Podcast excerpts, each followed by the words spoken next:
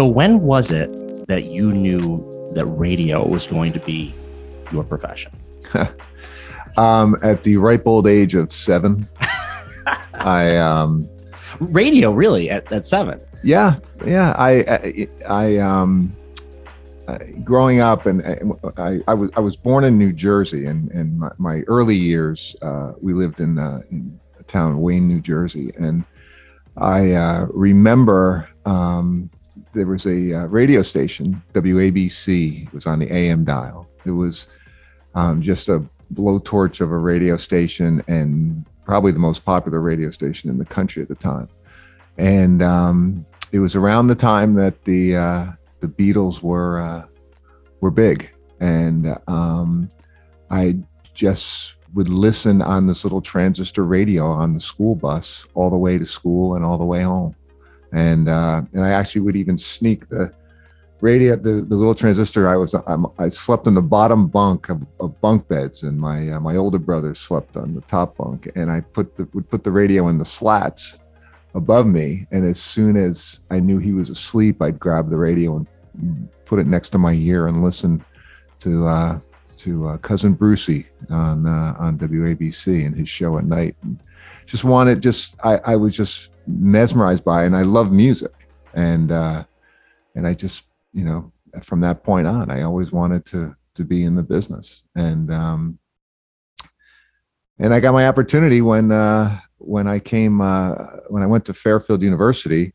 Um, I went I, uh, first day of freshman year. They had uh, an orientation for all the clubs, and one of the clubs there was the college radio station, and they were desperate desperate in need of of students to uh, to operate it. So I signed up, and I'll never forget. I, I, I, I, signed the list. The next day, in my mailbox was a notice saying to come to a meeting. I went to the meeting two days later, and uh, in less than a week, I was on the air doing the news. and uh, four years later, I was the general manager of the radio station and um, and graduated and didn't uh, have the guts to tell my father that after all the money he spent on my tuition that I wanted to be a DJ. So I took a job. Um, I was I was recruited off campus by a by a defense contractor in Schenectady, and by this time, obvi- not obviously, but by this time, we had moved up to Lenox. I, we moved to Lenox when I was uh, just before my sophomore year of high school, and um, and there was a gentleman who lived uh, down the street from us. His name was Dick Jackson, and Dick owned WBEC AM and FM.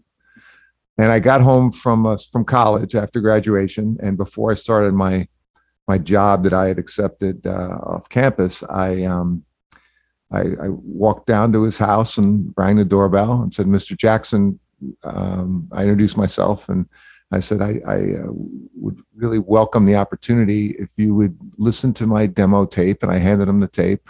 Uh, that's how long ago it was. It was an actual reel to reel tape. And, um, and I said, would you listen to this and tell me if I have any chance in commercial radio? And, uh, and he was kind of a stoic guy. He kind of looked like Teddy Roosevelt, actually.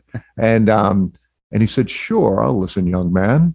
Uh, and I, I love that. He said, I'll let you know in a couple of days. I said, Okay. And I, and he closed the door and I walked back to the house. And two days later, I got a call from a gentleman named Michael J. Bund, who I think is still on the air in Pittsfield at WBRK. I'm not sure, but he was uh, he was uh, the um, program director, or not program director. He was the uh, I think he was like the ops manager for the radio stations. And um, he asked if I'd come in to interview, and I did. And they hired me part time uh, at the radio station. So it was like, um, you know, you kept on maybe going through a process, and probably dad was like, okay, defense contractor, that makes sense, son. But like you walk down the street, you know, you kept you kept veering in that direction uh, of radio. Yeah, yeah, and and and I mean, my family knew that I I loved the radio. I love radio. Um, but um, nobody ever thought that you know I would. I shouldn't say nobody ever thought that, but but there was never a discussion about whether or not that would be a career. And uh, the interesting thing is that uh, of the six, um, uh, there were six of us. I have uh, uh, three sisters and and uh, two brothers, and none of us followed my father's footsteps into his line of work we all went different directions. Everybody did something different. Now, now, what did your dad do? Because I'm, uh, there's probably some listeners who may remember, remember. Recognize the name. Sure. Uh, yeah, he. Um, we actually moved up to uh, the Berkshires in uh, September of 1973 uh, when he took the uh, the position of uh, vice president general manager for E.D. Jones for Beloit Jones in Dalton. As a matter of fact, your dad worked Yes, for him. Yeah, yes, he did.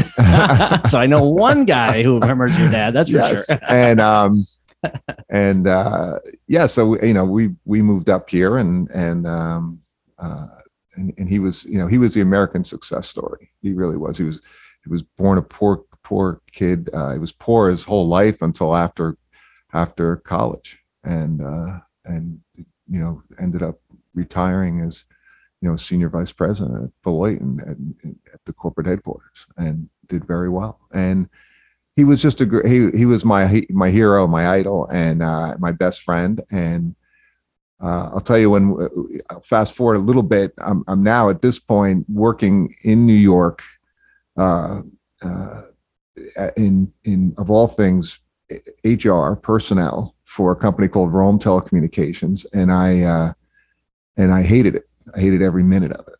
And I all I was trying to do, I was trying to get into into radio and uh, my dad flies into uh, to- on business, and he's and he uh, he reached out to me and said, "Let's grab dinner," and we grabbed dinner.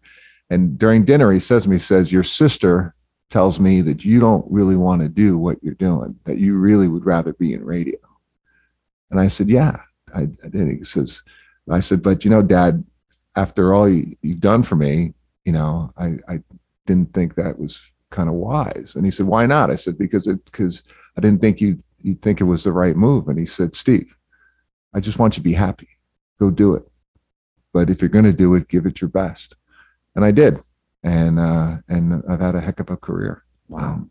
So anyway, um, That, I, you know, it's funny because we've had this conversation quite a bit on the podcast and the power of parents. And actually, what you said there was um, interesting because you had you had a, a preconceived notion of disappointing him if you went in a direction. And thank God, your dad knew. You know, Yeah. like that. Like that is. I mean, that's that's the best dad move there is out there. Yeah, and and the, and the interesting thing is that uh, he was, as I said before, he was he, he was my best friend, but he was also a phenomenal advisor.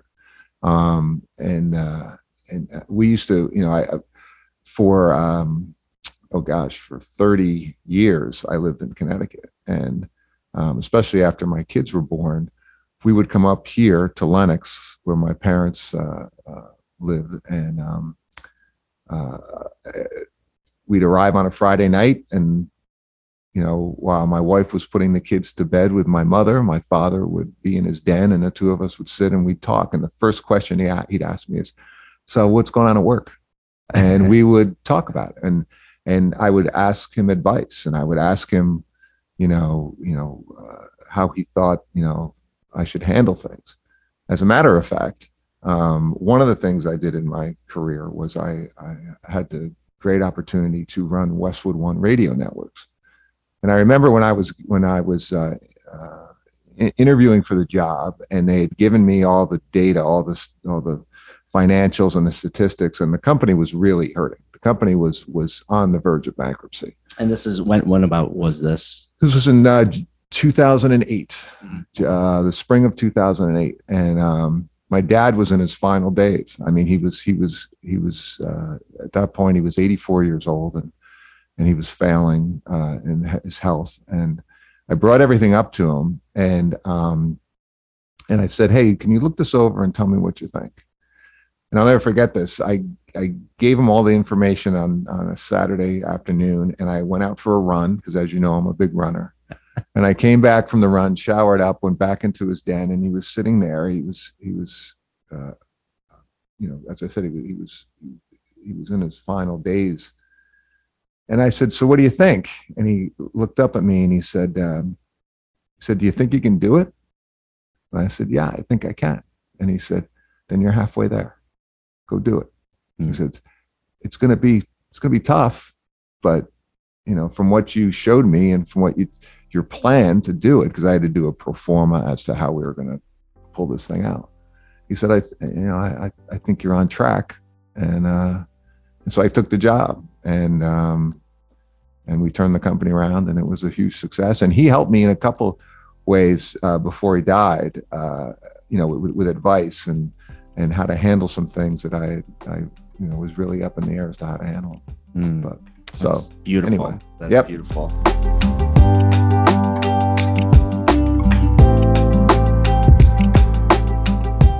You have had a career that has spanned this evolution of an industry that there aren't many. I mean, well, there have been. I'm sure there are other industries that have changed dramatically, but my God, in any kind of media over the last 30 years, uh, the change has been dramatic. And with technology coming into play, with podcasts, with uh, the internet uh, and content everywhere accessible to uh, to everyone. Um, many would think, "Wow, radio is a dying industry in some ways," um, and yet there you are, Westwood One. You you revived that company, got it back. Um, you know, I'd love to know how that happened. Uh, but just overall, this industry, uh, man, uh, it has been quite a transition. Yeah, it, well, you know, it's funny, John. Since uh, before I started in radio, people were telling me that radio was dead, that radio Yeah. was dying. Radio's been dying ever since TV was invented. Maybe ever since the radio, uh, yeah, well, yeah, TV, right?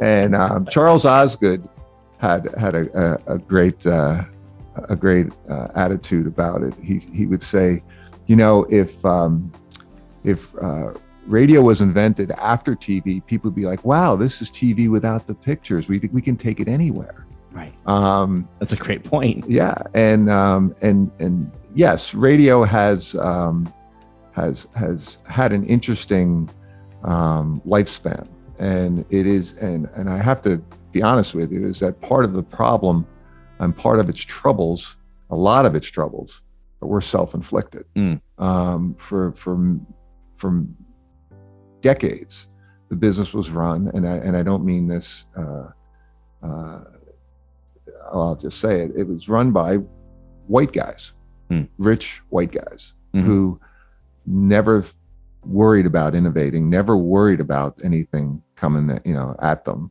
Um, they were making good money, and it was, uh, you know, it, and and and uh, and as technology came along, you know, the, the best one is is you know the internet and digital.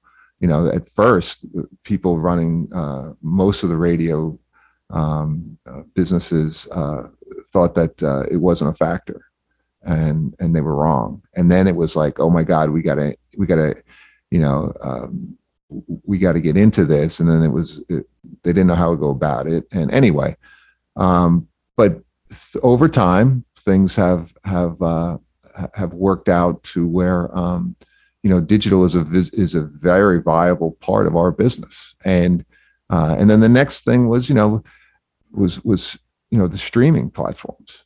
Um, I'll tell you a really really funny story is when I was at Westwood One, I got a call from uh, from the folks uh, that ran Pandora, the original, the, the founder and uh, and his head of uh, development, and uh, they were based in Oakland, California, and they asked if if we could get a, if they can get a meeting with us because they they, uh, they were contemplating um, they, they were trying to figure out how to how to expand into the spoken word content. Hmm. And uh, so I said, sure, I'll come out. So so uh, I went out there with my head of my West Coast operations, and uh, we walk into their uh, into their their building, and it was very impressive. And this big um, uh, receptionist ta- desk had you know Pandora, um, and uh, and I was like, wow, that's pretty cool, you know. And we go into this conference room, and I started to just you know uh, do a little bit of an intro as to us and to how Westwood One, what we were doing, and how we we were bringing things back. And I said, you know, it's kind of like what you're doing. I said because you know basically this is this is very similar to radio what you're doing. And and I'll never forget the woman's name was Jessica Steele, the head of development. She says, "Oh, Steve, we are not radio." I'm like, okay. So we progress in our Don't, don't conversation. do not associate Yeah, what we well, do uh, well- with what you do. well, well, wait a minute. It gets better. so we're we agreed to see if there was something some way we can we could do a joint effort and we went and uh you know we had we had we worked about six months i hadn't been back there and uh and uh about six months later we go we go back. And i walk into that same floor that same receptionist desk and this time it says pandora internet radio. And um and everybody at pandora hates it when i tell that story. But uh, I bet. but and and you know what? It, it's uh one of the things that that radio had to adjust to is uh, you know we, had to wake up and realize that hey we weren't we were no longer the only source we had to make sure that we were part of of the um, uh, of the american consideration set that yeah. for entertainment and engagement. And I think that's where radio has has continued to succeed. And probably the best thing that, or one of the best things, I shouldn't say the best. I always talk in superlatives. I'm sorry, but one of the best things is that um, for radio was the pandemic, um, because uh, you know a phenomenon occurred in that people were alone, Hmm. and they were they were you know uh, quarantined and and people were stuck in their houses and were not in big groups. And there wasn't a lot of things to do. You couldn't go someplace to be entertained. You had to be home. But you also everyone was so concerned and so uh, interested in what was going on in their local community in their local area and desperate for information as to what was the latest you know the latest mandate what was the latest development on on you know uh, on the disease and also on vaccine on the vaccine front and whatnot. And um, radio saw a resurgence. Local radio saw a resurgence, Mm. and particularly in the smaller markets, um, second what we call the secondary and tertiary markets. So that would be really markets um, uh, from uh, you know the radio markets are all numbered from numbers I'd say 50 on down and that's when I think radio did some of its best, uh, its best work. And and and at the t- and in the time of of local, uh, how do I say challenges, whether it's a storm or a traumatic event or um, uh, a pandemic, um, radio always shines. Hmm. And there is a huge trust factor with local radio, and the and and the and you know television has has destroyed its its trust factor with the public Yeah. um and and that's because it was all about ratings Mhm. um with uh with you know radio for the most part because it is so segmented by format and whatnot um people still go back to not only be entertained but to be engaged and to be informed.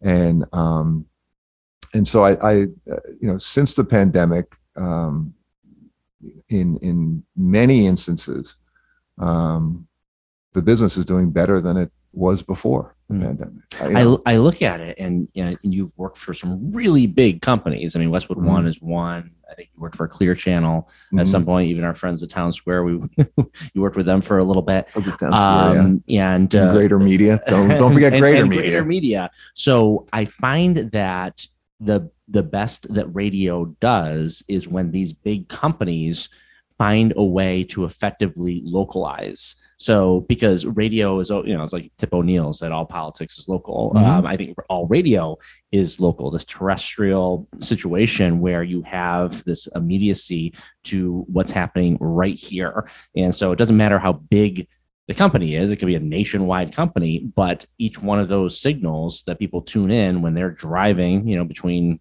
8 a.m. and you know 8:30 to drop their kids off to school, or you know driving home from work uh, at five o'clock or four o'clock. Um, you know, that's that's when radio is at its best. Yes, and and and you, you hit the nail on the head. It's it's all about it's all about local. It's all about local. And it's funny because just last week, or two weeks ago, I'm sorry, um, the uh, National Association of Broadcasters had their annual convention out in Las Vegas, and it was the first time it was in person in three years. And um, two of the CEOs of the uh, of the largest of the two largest uh, radio groups, one being iHeart, the other one being Audacy. Um, uh, Bob Pittman from uh, iHeart and um, David Field from Audacy. Uh, uh, they were on a panel, and they talked about radio, and I thought it was really interesting. I wasn't there, but I read the the um, the, the reporting of it that they touted the localism of radio and how important that is and how that is how success is is is all based on on the local ability to engage people and the trust factor. And yet those two companies 10 years ago tried to make themselves national platforms. Hmm. um, and they are very successful companies and those two men are very very uh, very bright and, and successful men. Um, but it was it, but it's interesting that that uh, it was the first time in which I heard that to that degree. And i was like okay you know this is this is good because this is exactly what we should be doing mm. you know and and the numbers uh, uh, back it. You know radio when i st- when i first got into radio back in i, I shudder when i say this commercial radio. When i got back when i got into radio in 1981 in pittsfield massachusetts radio reached 87% of the of the adult population of the united states it's amazing it is still we still reach 84% wow. of the adult population of the United States is reached by regular local radio. Um, uh, television, uh, currently broadcast television, and this this data is, was just out about a month ago. The reach of broadcast television has dropped to 55 percent, mm-hmm. when back in the 80s it was like 90 94 yeah i like to think of it in the way of of the behavior and just think of how people approach things because you can imagine that the amount of time that someone would then sit in front of a television to watch local tv there are so many more com- things competing for right. that literally your desktop uh, and of course there's the phone and there's the ipad or uh, what have you uh, so many different things that you can be doing to get similar information. Mm-hmm. whereas the radio you're in the mix. You have the bluetooth okay so you can listen to a podcast the john Croll podcast or for example you can do that. But i find myself um, every morning when i drop off my kids i flip it between um, maybe a podcast, but then I want to see what's on the FM dial to mm-hmm. see what the two, uh, you know, the the two morning hosts are talking about. You know, if they're on, if it's a commercial, then I flip over to the community radio station, see what's mm-hmm. going on there, and then if I'm not interested in that, I may go to NPR. And I think I think a lot of people do do that. So when you're talking about that, that is a real number that makes a lot of sense because it's in the mix. It may not mm-hmm. be okay. I'm sitting down listening to the radio, but it's part of it's part of the behavior. I think yes. of, of that many people. Yeah, and and and it's it's all about engagement. Everybody uh, through the different iterations that came at radio said, "Oh, this is going to be the end of radio." You know, one of them was satellite radio. Mm, right. Satellite radio right. is is when when you when you boil it down, their their reach is is is extremely small right. Uh, you know uh, uh um and and and even if when they give those uh, free trials when you get the well, new the car. right right. And and uh and by the way if you re-sign they count it as another subscription. Oh man. Um but uh but but you know it it's it's a choice you know okay so yeah you have a choice uh, there. You could you could go into satellite radio or, or, or you know but the thing is is that um uh, where I was going with this this topic is that radio has the ability, and I call it the wow factor. Every, you know, we have the opportunity to impress the listener, to give them something that they didn't anticipate. You know, if you're listening to a uh, a, um, a, a, a streaming service like a Pandora or Spotify, they're all set on algorithms that are that are based on what your past your past history is. What have you been listening to? What do you choose? Where do you, it's all based on what how you have have operated in the past. Right. Well, after a while, that becomes boring. Super boring. and there's and and and and this is something that I've been. And as a matter of fact, um, and if he listens to this, he's going to be a little surprised. But my current operations manager and I are in a bit of a debate because he's like, no, we have to, we have to, we have to play the songs that people want to, you know, uh, always want to hear. And I'm like, no, uh, let's, why don't we give them a little something like a surprise? Let's Yeah. see Yeah. every once in a while, Right. you know, right. mix it up, you know? Um, and, uh, and, and I think that's one of the things that, that, uh, radio can do that, that no other medium can do. Yeah, yeah, and I and I think in a way, it's how uh, sometimes these tiny community radio stations that have like zero budget can sometimes get a chunk of market share because you have the creativity there. So like you know they're actually playing some like deep tracks from like Led Zeppelin or something, and and people love that. Well, are you going to get a huge percentage of market share? Probably not, but like you get these super loyal listeners, and there's value to that. So you know, I mean, there's a lot of creativity in there. And when I do hear from program directors, um, they take great pride in that because there is this idea all right, well, you're an, an, adult AC, whatever, and we're going to Mhm. just roll with it. And every, you know, two hours, you're going to hear this song or whatever the, whatever Right. the, the pattern is, that sort of thing. And there's sort of understanding on that because people do listen in certain patterns. You know, they have their drive times, they have this and that with as far as their behavior goes. So you kind of anticipate that with the number of times you play these songs.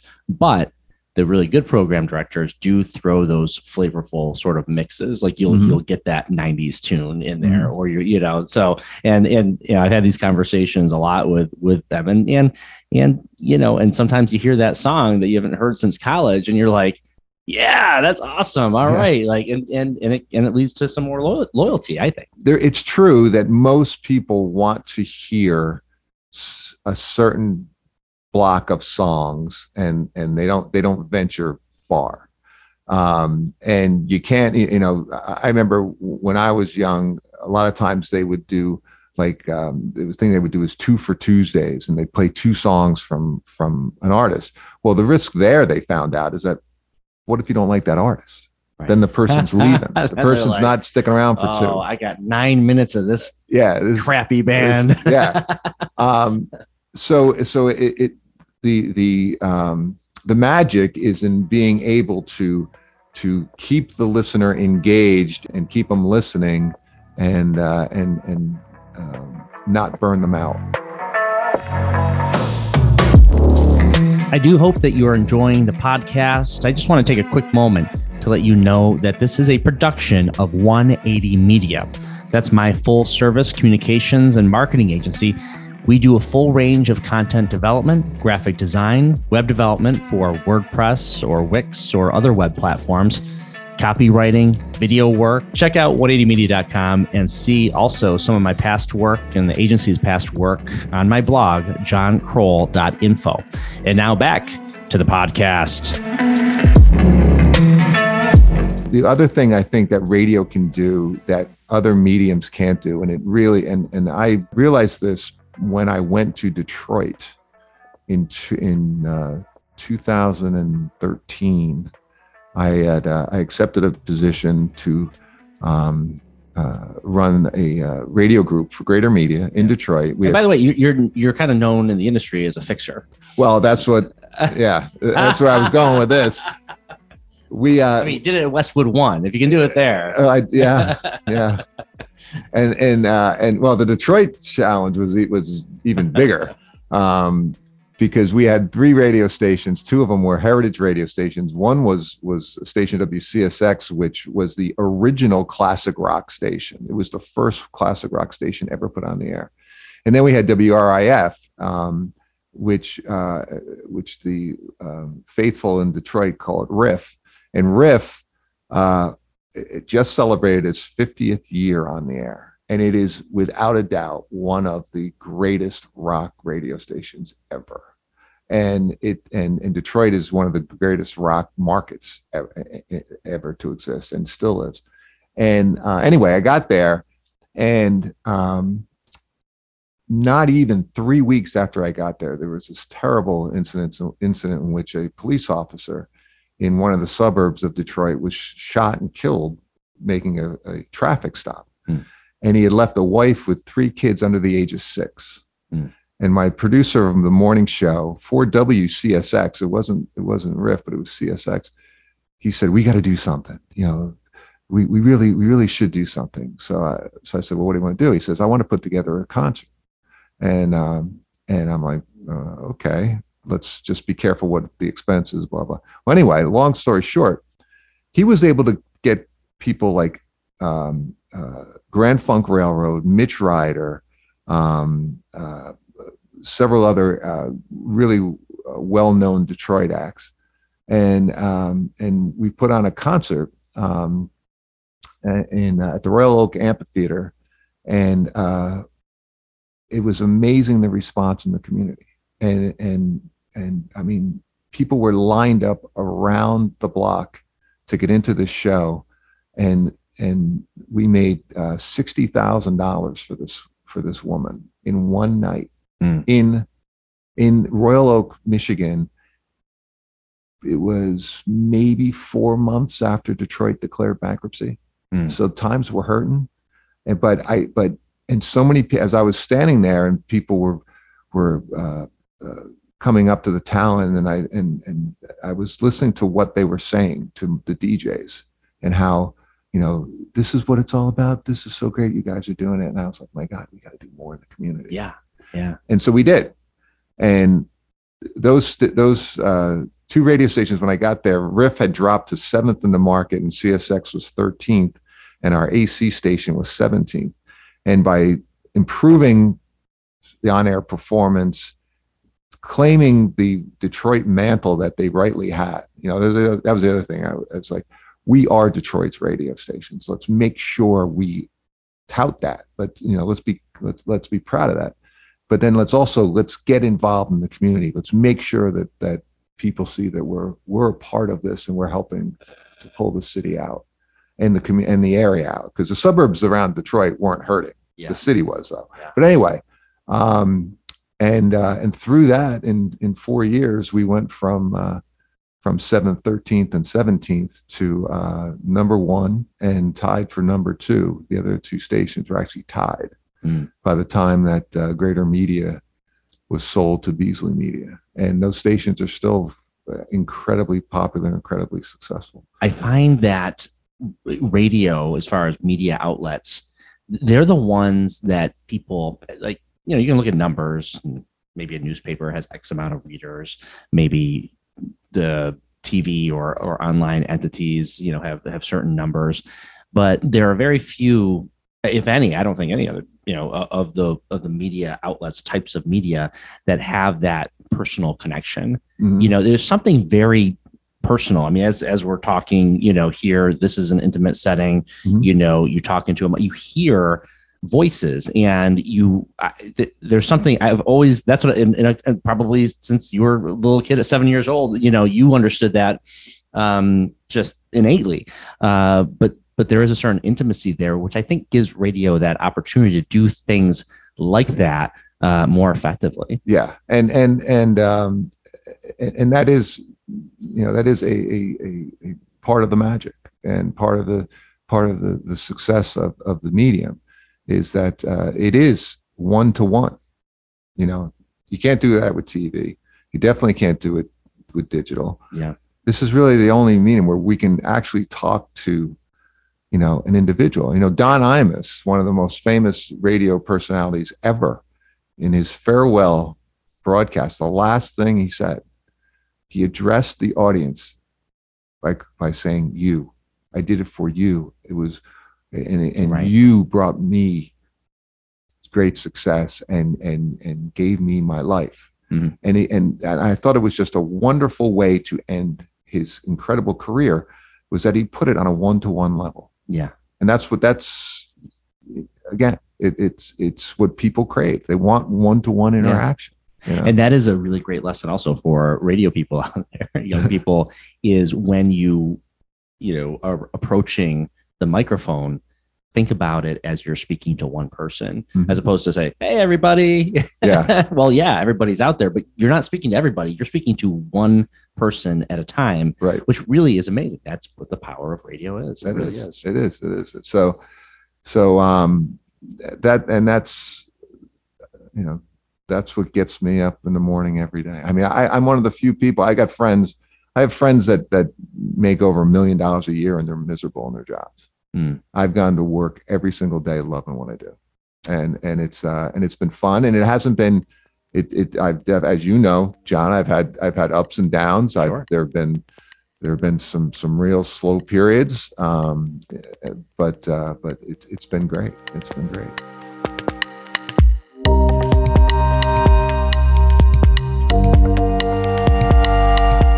You know you kind of have this i guess quasi you know sales. I know there's a big portion of your time when it was sales and then there's operations.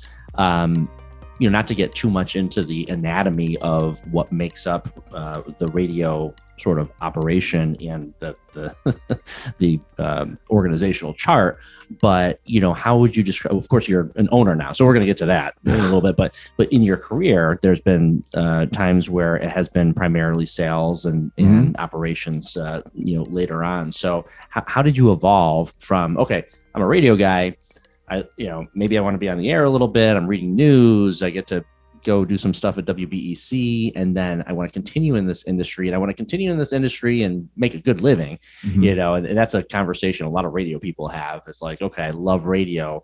How do I make a living in this? Um, you know, you certainly have done that, but you know, tell me about that uh, a- approach and how your career has evolved that way. Well, it's um, it's interesting.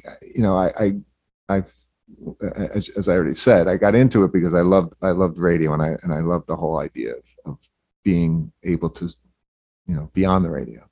Um, and uh, I learned pretty quickly uh, after my time at I was I was at WBEC for about a year and a half, um, and did okay, you know, and and and uh, and and um, had the opportunity to then uh, jump to WPYX in Albany when when they went on the air, Pix Mm. 106, Pix 106, baby. Capital Land's Rock Authority, um, and I, I uh, and I did that for about another year, and then my day job, as I said, I was working at the defense contractor at the same time. Um, they promoted me and and uh, offered me a, a, a promotion and transfer to their corporate headquarters down in Greenwich, Connecticut.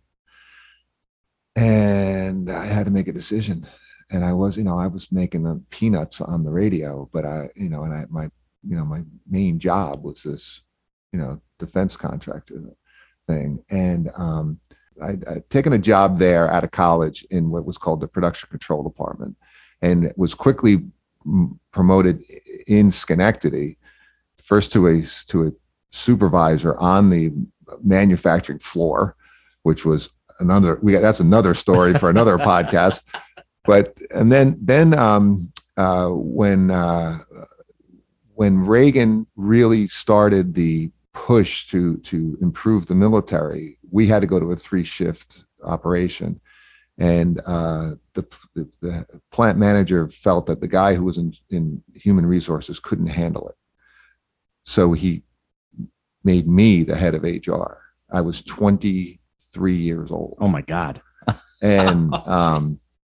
Yeah it was crazy wow. and uh and so i and i did that for about a year and a half and then they promoted me as i said down to greenwich connecticut and they put me in charge of production i was a head of production for the m155 howitzer cannon Mhm. which was the most strategic ground weapon in the us army at the time i was 25 years old And by the way, you could And- you could have continued that career. You probably would have been miserable, Yeah. um, because it wasn't radio. But Right. uh, right but i but but you had that distinct. You had that that fork in the road, right? right so anyway and and i I only i only tell you that and you can edit as much of that out as you want is is because what then happened was i i i, I went down to greenwich with my sole intention and i had to quit the job at at, at uh, pyx because i couldn't obviously couldn't commute between albany and greenwich Yeah. um so i was so I, I said to myself i'll go down there i'll do this but in but i'm going to really try to get into new york radio get somehow get into Mm. new york radio and uh Yeah, Greenwich isn't too far, right? no Uh, greenwich was it was a, a 25 minute train ride into Yeah. manhattan and uh and um so uh i was down i i, I went to greenwich and eight months into it they announced that they're moving the headquarters to waterbury connecticut. And i was like oh no. So i quit. Oops sorry. I quit. And um and I'd had some money saved up, and I um, and and I I, I uh, tried to get into into you know CBS or NBC or ABC, and wasn't getting anywhere, and uh, had to get another job, and so I accepted the job as an HR manager for a company called Rome Telecommunications, and they had a location in um, White, uh, no, yeah, White Plains, and then and then they had an operation in at uh, in Manhattan, right on Park Avenue and 46th Street. And my and my role was to was to be the HR guy for the Manhattan operation. I'm like, all right, at least I'm at least I'm on the island. I got a chance to get into, and um, I was there about a year. And uh, one day, I get a call from uh, this headhunter, and uh, I'll never forget her name. Her name was Maxine Circus and Maxine said, Steve, I've been, I've, I'm calling because I've been sent by a Fortune 200 company that really needs somebody to help with the corporate staff with corporate staffing. And you have a, and, and they asked me to reach out to you to see if you have any interest in it. And I'm like, why would they want to talk to me? And I was like, no, Maxine, I'm not really interested. I don't want to stay in HR. I'm actually trying to get into some other line of work, but thank you very much. And she called me about three or four times finally I said, Maxine, tell me who it is. And, you know, maybe, mm-hmm. but so uh, she said, and this is again showing how old I am. She said, it's RCA. Now, RCA at the time owned NBC. As soon as she said RCA, I said, I'll take the interview. I interviewed with RCA. Mm. RCA was planning on moving their corporate offices out of 30 Rock, and they were going to put NBC in Secaucus and the rest of RCA was moving back down to Princeton, New Jersey, where RCA actually got started. And um, and they needed somebody to oversee the the actual you know moving of the people, you know, making sure we we we do that right. And so uh, I I said to the person who was doing the hiring, I said, uh, I'll do that, do this, but when it's done, obviously I won't have a job I said, but I, if I when it's done, if it's done properly, I'd, I I really want a shot at getting into NBC. He said, Steve, if you do, if you pull this off, you'll be able to go anywhere. um, it was it's so funny how like I don't know, the universe was kind of like knocking on your door. Hey, hey, we got an interview for you. Hey, yeah. we got an interview. You're like, no, no, well, no. I, I want to work in radio. well, it's well, it's and, and it and it's also a, a, message. And I and I've told my kids, I've told lots of young people this, and, and my kids included. You know, don't you know any opportunity to advance if it, if it if there's a, a path that you see take it because um you know I, I took a chance you know and and what happened was is that we're um, I, i'm working at rca again it was eight months almost to the day that um, i'm in i'm doing the job everything's going great and my boss calls me in his office and he says, Hey, you know how you wanted to get to NBC? I'm going to get you there sooner. I was like, Why? Am I not doing a good job? He goes, No, you're doing a great job. he said, But NBC has a real problem and they need somebody that has union experience, which I had from my from my defense contractor because the the, uh, the, the manufacturing um, the workers were represented by the UAW. So I and I had to deal with the UAW. So they needed they need somebody with union experience, obviously HR experience, and and also understands the radio business. I was like, okay. so I go down to I I, go, I drive up because I was I was based in Princeton, New Jersey, because as I said, they were moving everybody to Princeton. I drive up to 30 Rock. I meet with a gentleman by the name of Gene McGuire, who was the head of, of uh, employee relations for NBC.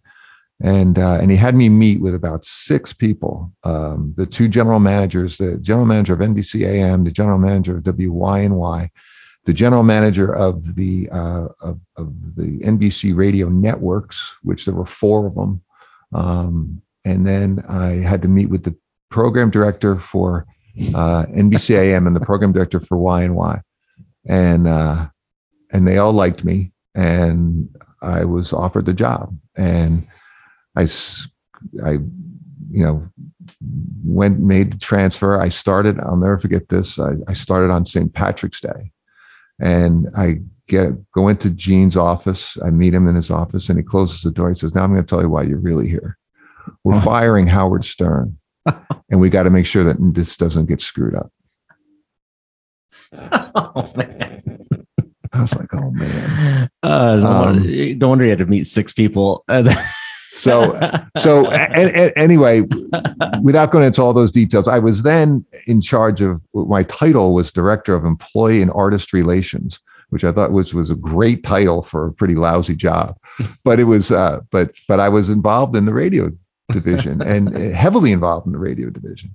Um, and and fortunately, the general managers of the two of uh, the two general managers of the radio stations and the head of the networks all uh, all saw that I I understood the business, and so they they would let me. Like I actually sat in their staff meetings. I had a lot of I, I was involved in a lot of decisions, and um and so did you did you fire Howard Stern? well I didn't do the fire. No no no no no. But I had to make Remember- sure that remember I- from private parts. They were like. WNBC. Yeah, you know? yeah. that whole thing. Oh man. well Was, I mean, was any of that accurate at all, or was that just totally? well the mo- well the movie the movie uh if you remember in the movie Robin gets fired, Right. not Howard. Oh, okay. But in the book, Howard, it's there's a chapter about Howard's getting fired, and it was the greatest thing that happened to him, and it was the end of NBC Radio. Yeah. Um, because what happened was, uh, I think it was the following December, or might have been a year later. Um, GE bought RCA, and Jack Welch's motto was, "If you're not number one, two, or three, or mantra, not motto, if you're not number one, two, or three in your business." either fix it or get rid of it. Hmm. And uh, he didn't have the patience to wait for radio to fix itself. And quite honestly, looking back on it, the people that were there weren't weren't going to be capable of fixing it. And so uh, they decided to dismantle it. And I was given the jo- the role of handling again the personnel side of it. Hmm. All the radio stations, and and we had um, we had. Uh, 60 something radio stations in um, 13 markets. And uh, um, we had to sell them all. And then we had to sell the networks and we had to handle all the terminations and whatnot. And, uh, and we did it. And it was pretty bleak. As a matter of fact, uh, we sold NBC AM and the company that bought it, Emmis, turned it into FAN, WFAN. Hmm. Um, and uh, and when it was all done, I'll never forget this. My boss now was a guy by the name of Jeff Jeff Trollinger. He was he was from GE. I'll never forget. Jeff comes in my office and he goes, "Steve, you did such a great job. We've got a huge position for you. We want you to go out and and and uh, be the vice president of of, uh, of uh, human resources for our white appliance division in Circleville, Ohio." And I said. Jeff, thank you very much, but I'm not going to do that. Not going into appliances. Thank you. so you asked me how I got so so what I did was in a panic, I then reached out to everybody I could think of um, to see, you know, what should I do? What should I do? And they were all people in in the radio business that I had met through NBC. And they all said the same thing. They all said, well, you already got you already have a firm understanding of programming and, and production. You've got the corporate side okay because you just spent you know the last two years in the corporate side of the business. You really if you really want because i wanted to get into radio management and i said if you really want to get into management you got to do a stint in sales. And i hated sales. I did not I, I did not see myself as a salesperson because first of all i'm extremely shy and and i and i, I i'm not good at cocktail parties but um i said you know what if i'll give it a shot and I was really, and they said the best place to go was CBS FM, and uh, which at the time was the oldies station in New York. They were known for for developing the best salespeople. Hmm. So I got an interview, and the general sales manager there was a guy by the name of Steve Carver, and the local sales manager was a woman named Maura Mason. And um, the three of us connected and hit it off, and they hired me. I took a huge cut in. I was going to say because now you've gone from basically like a VP level of HR, and now you're like an account executive who's going to have like a territory. Probably, what do they say? Uh, you know, killing what you eat and you know, that sort of thing. Like you, you were probably working on uh, a big chunk of your salary is probably commission at that point. yeah it was they, there was a small base Oh no, there wasn't a small base. What am I talking about? It was all there was no small base. There was it was uh, it was drug versus commission. So they they did give me a guarantee my first year, which was um, about forty percent of what I was making at the time. Hmm. But so I you, so you were really taking the leap. yeah, I mean, and you really want to be in radio. right but but i had but i had i i had i had uh i didn't have a i wasn't married uh i, I didn't even own a i didn't even own a house at the time. I i was you know renting and and i had i had some money in the bank. So i was like you know what? Let, let me take a take a shot. Yeah. and um and it worked out incredibly well because uh, what i found out was that um when it's my job i was able to do it. Mhm. um, and I would force myself to do cold calling, which scared the heck out of me. I remember the first first time I went cold calling. I remember I threw up in a garbage can outside of of the first place I went into because I was so nervous.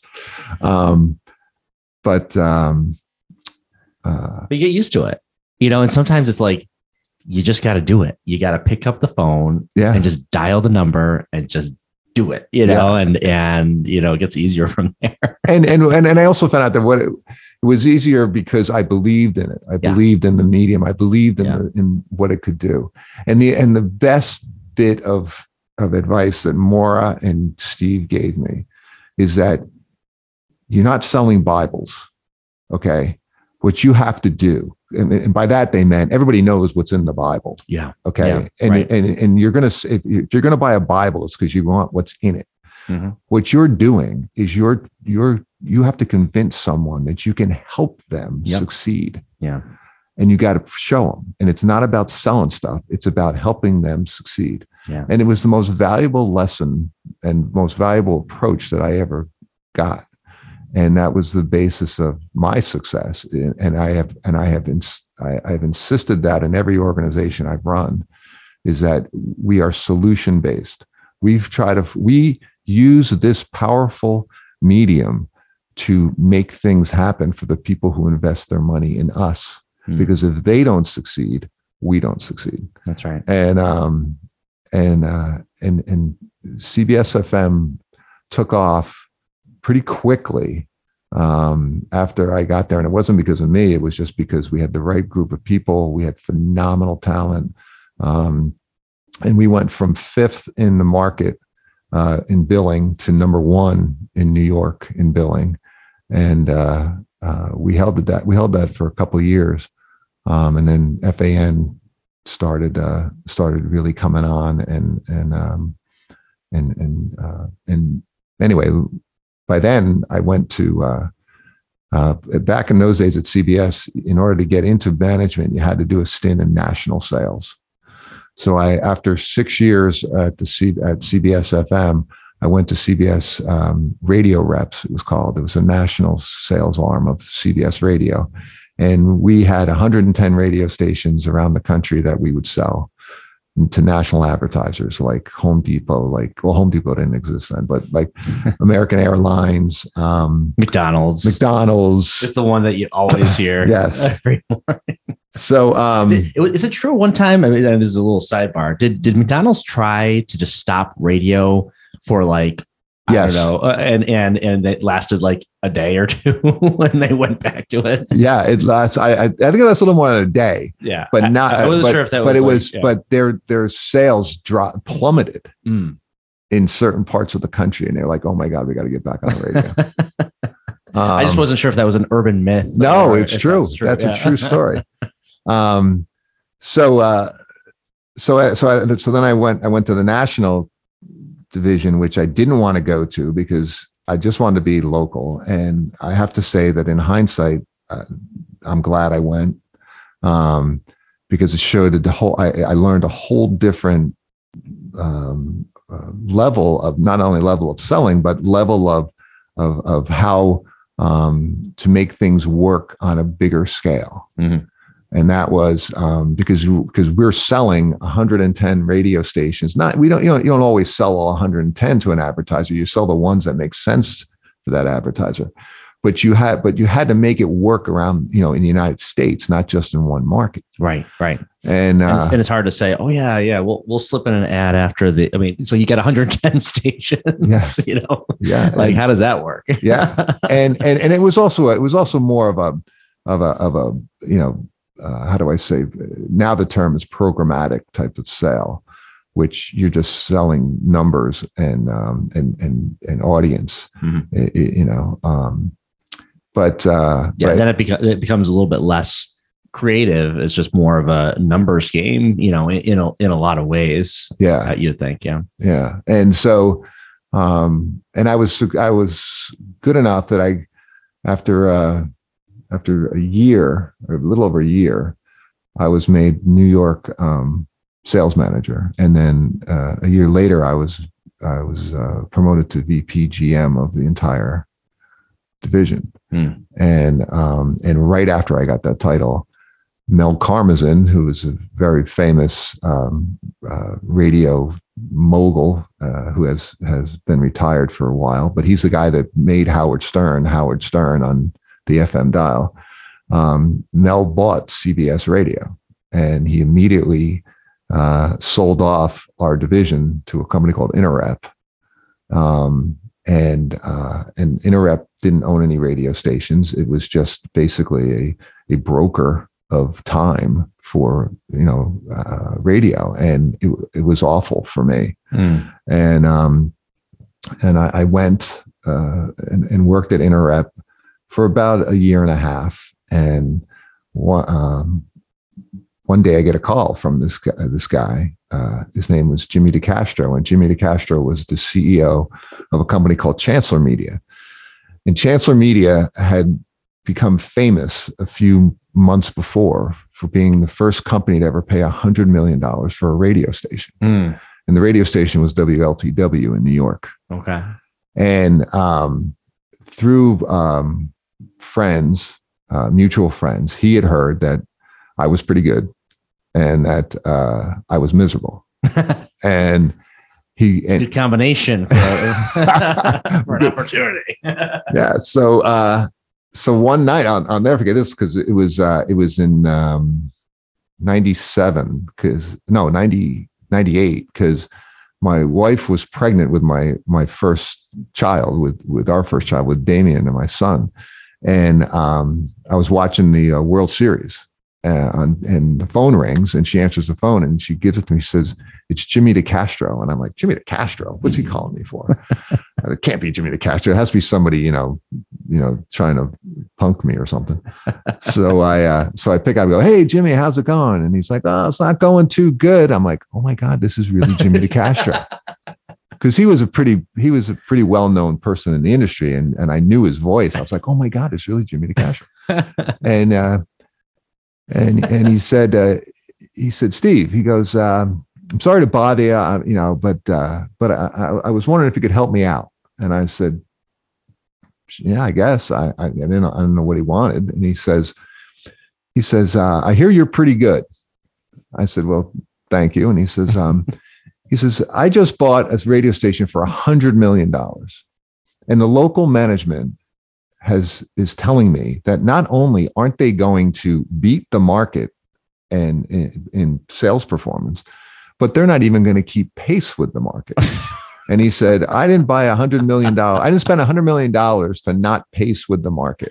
oh my He said, uh, I need somebody to, to, you know, take this over for me. And I said, well, I'm like, wow. He says, he's, uh, um, he goes, are you, are you going to be in, in your office tomorrow? And I'm like, yeah. And he says, good. I'm going to be in New York too. He said, I tell you what, why don't we meet in, in, um, uh, in Bryant Park at 11 o'clock. And I'm like, and, and Bryant Park at the time had two like, like uh, restaurants, uh, the cafe and the grill. I said, do you mean the grill or the cafe? He goes, no, I mean the park. The park. I'm like, this is like clandestine, Okay. like you I'm- know, oh, CIA meeting Yeah. or something. so I'm like, uh, okay, Jimmy. And he goes, well, you know what I look like, right? I said, yeah. And he says, uh, he goes, and I understand, you know, you're six four, dark hair. I'm like, yeah. And at the time I had a mustache. I go, yeah, that's me. And he goes, we'll find each other. And sure enough, at eleven o'clock the next morning, I I uh, I'm standing in, uh, at Forty Third Street and and uh, Sixth Avenue, and up pulls this car, and out steps Jimmy DeCastro. We sit down on a bench, and we worked out a deal. And two weeks later, I was the general sales manager of WLTW, and um, and uh, and that radio station at the time was fourth. It was number one in ratings in every day part except morning because of Howard but we have, we're number one in adults, women, and men in every other day part. Wow. And we were only fourth in billing in New York City. Mm. And what I found out quickly was it was because of the attitude that the radio station had in the community. Yeah. Their attitude was like, hey, we're Light FM. If you don't want it, somebody else will buy it. Mm. And I immediately said, oh my God, I got to I got to go on a goodwill tour and show people that you know we got a different attitude now. Right. Like if yeah, if you if you don't want to do business with us, screw you. We'll we'll we'll exactly. go to the next guy, and that that turns clients off. That so, that turns advertisers off. It not only does it turn advertisers off, but it then it, it then uh, quite honestly it it it does come across on the air. Mm. Um, and uh, and so isn't any, that interesting? How yeah. the sort of culture of a and you would think okay well it's the personalities who are in there. Yeah but those personalities are a part of a living organism that is the station that yeah. includes the sales that includes the operations people and and all that. I mean there you know that that's fascinating. Yeah and and the program director the time uh, was a guy named jim ryan. Jim ryan is one is without a doubt one of the true geniuses of programming. And jim is now he's now uh, he, ironically, he's now um, uh, programming WCBS FM in New York, which is number one uh, with uh, of the music stations. And um, and Jim was uh, just a phenomenal partner. I, I, I met him, and he hated sales. He hated everybody that was in sales before me. And I just said to him, "Look," and I told him my experience. I told him what I had done in all the way going all the way back to Pittsfield and I said, I, I I'm here because I love this. I will never I will never cannibalize your radio station. As a matter of fact, all I want to do is I want to make it greater. And he and I became really good friends. Mm. And to this day, we're good friends. And Jim and I um, took that radio station from fourth in billing in, in New York City to number one in billing in the world. Wow. To seven, we made, we, rate we, we built $70 million in 2001, even with 9 11 affecting fourth quarter. It was uh, the first time and the only time a radio station has ever billed $70 million to this day. Wow. And we held, we stayed between 70 and 66 million for the next six years. Wow. And um, yeah. And I, and, and, and, and that's how I got to West One because uh, Chancellor Media had sold to Clear Channel, and they sold the Clear Channel in 2000 and in 2000, and then 2001 we had we had our monster year, and then we were we were the biggest radio station in the world, and we returned 65 cents of every dollar to the bottom line. It was just unbelievable. The radio station.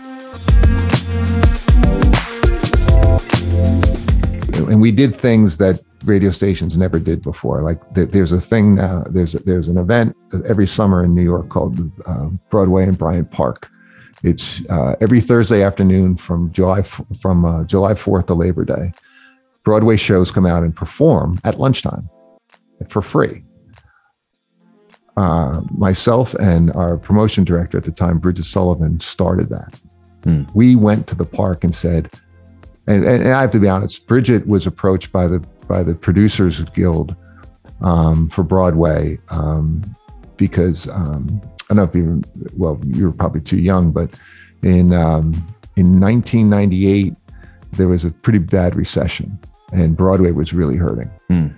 and so we so by time 2000 came around, they were really in dire straits and and uh, they said, "Is there anything you can do?" And Bridget came up with the idea. Yeah. I just I just made it work, and I yeah. got the contacts at the park. And anyway, that's now a New York institution. Yeah. Well, radio did that.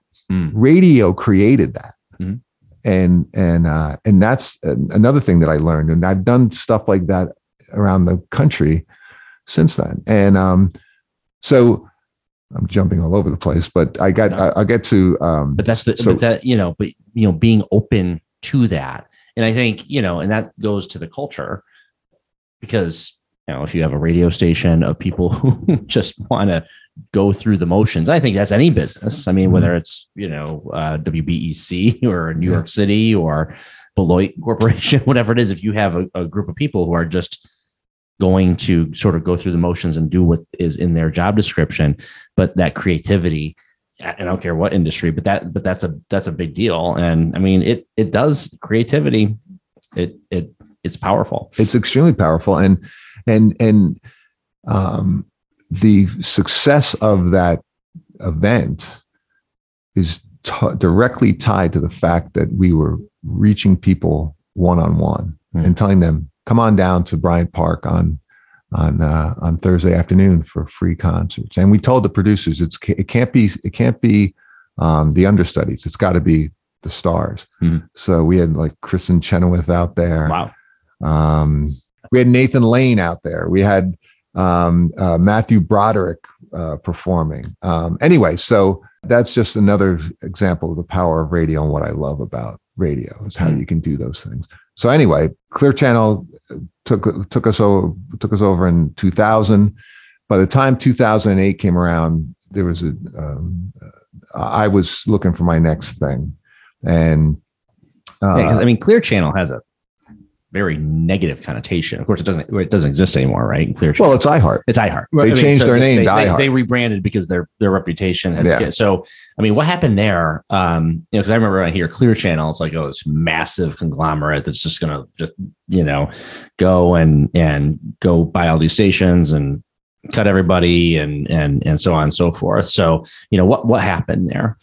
Well, I think you know they became so big there's only you know you really get to the point where you're so big there there's only so so many ways you can manage all that mm-hmm. and um and and they they also took on uh 21 billion dollars in debt mm. and to service that debt is cr- insane they had to do major cost cutting they had to find ways to um to satisfy the FCC licenses that they have by you know by broadcasting, but they had to cut costs in a big way. Hmm. And the easiest thing to do is just homogenize everything. Yeah, and um, really hollows everything out. Like yeah. you talk about how this uh, how radio is local, but when you're doing that across this massive, I mean, you're you're really just cutting out the heart and soul of a lot of stations for sure. Yeah, and and and um and this this is this uh, is prior to Bob Pittman getting there, um, the prior management really did a huge disservice to to the radio industry, and that's part of what, what the problem of radio and what we're trying to overcome now. Hmm. Um, and that was one of the things that I, I I did not agree with. I was running their biggest radio station, and they didn't care. They didn't care anything about the radio station. They didn't care about all they wanted was for us to conform to what their their models were going to be. And I was like, mm, I don't think so.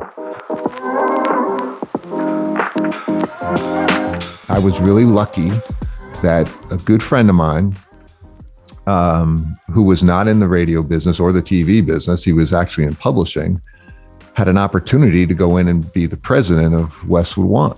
Mm. And uh, CBS was selling their stake in Westwood One and a private equity firm by the name of the Gores Group had bought it, had bought the 73% share that CBS had. And they were making changes. And they hired uh, my friend. And it was funny when he was interviewing, he was first interviewing to be the, to be the for the position of uh, president of uh, CBS radio. And uh, um, and he had reached out to me and said, "Hey, I, I, got an opportunity in your space, and I don't know anything about it. Can we meet?" And we would meet for we would meet for beers on Tuesday nights, um, right across from Grand Central before we both jumped on our trains home. And I would and he would have a list of questions, and I would give him the answers.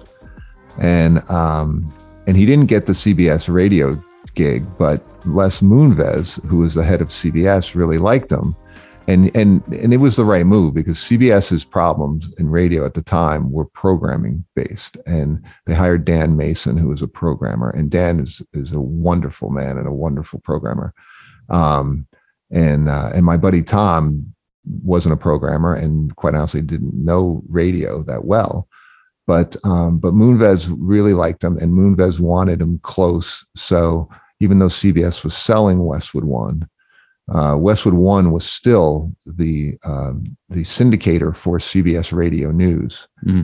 and um, and so like um, so you know they were our biggest client, so to speak, or biggest vendor, I should say, not a client, and um, and so uh, my friend Tom uh, inter- uh, got the job at Westwood One, and I uh, and and I continued to like advise him on Tuesday nights, and then uh, you know, at one point he just said, he goes, this is crazy. He goes, why don't you just come work with me? I'm like, okay. And, uh, and I was ready. And uh, you talk about another leap of faith. I had never been in network radio. I didn't, I, I, I, I didn't even like network radio. I didn't like the way it was even sold or, or how it worked because it had not, it was not based on performance. It was just based on selling as many spots as you can mm-hmm. and not caring whether or not it worked. Mm. And network radio was in serious trouble back then, and uh, particularly Westwood was.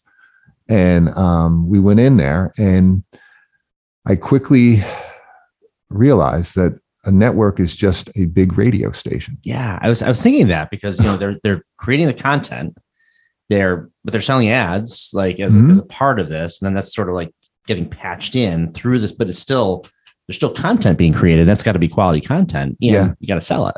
Yeah, and and and what really drove, what really uh, uh, opened my eyes was um, I joined in. I joined Westwood One in June of 2008, and uh, the 2008 Olympics in Beijing, China, was uh, that September, and I and we were the exclusive audio. Uh, uh, we had we had exclusive rights to the audio for the Olympics. So um, we would we had um, we would take clients. We took clients over to the Olympics, and um, and so um, I'll never forget this. It was the first time my wife had ever been away from our kids, and um, our kids were uh, Damien was ten and Alex Alexandra was uh, was eight, and um, and so we're on the plane to Beijing, uh, and uh, and I, I, was introduced to this gentleman, Dave Curvin, and his daughter Montana. And Montana was ten, and we had uh, we had uh, you know we had invited clients and a guest, and he took his daughter, his ten year old daughter, and Dave was the head of marketing for Intuit, and Intuit's biggest product to this day is TurboTax. Okay. and so uh, you know i meet him on the plane and and and uh, and he was sitting across the aisle from me and uh, and we get talking. And i'm telling him I'm new and you know my grand ideas you know i'm you know i'm doing the whole sales type thing. And he says to me uh, he says that's fascinating. He goes, he goes, uh, you know, I'd, uh, I, I want to talk to you more about all that. So we were in Beijing for a total of six days because we weren't. The way we worked it was we did three different waves of three different groups of clients, and uh, and I'd spent most of those six days. Dave was with me. He and his daughter were with me and my wife and a bunch of other clients, and we got to know each other pretty good. And on the way back, on the flight back he says to me, You know something? He says, I've been advertising on Westwood One for 10 years. He said, 10 years ago, I invested $90,000 with Westwood One. He said, at the time, my budget was a million five.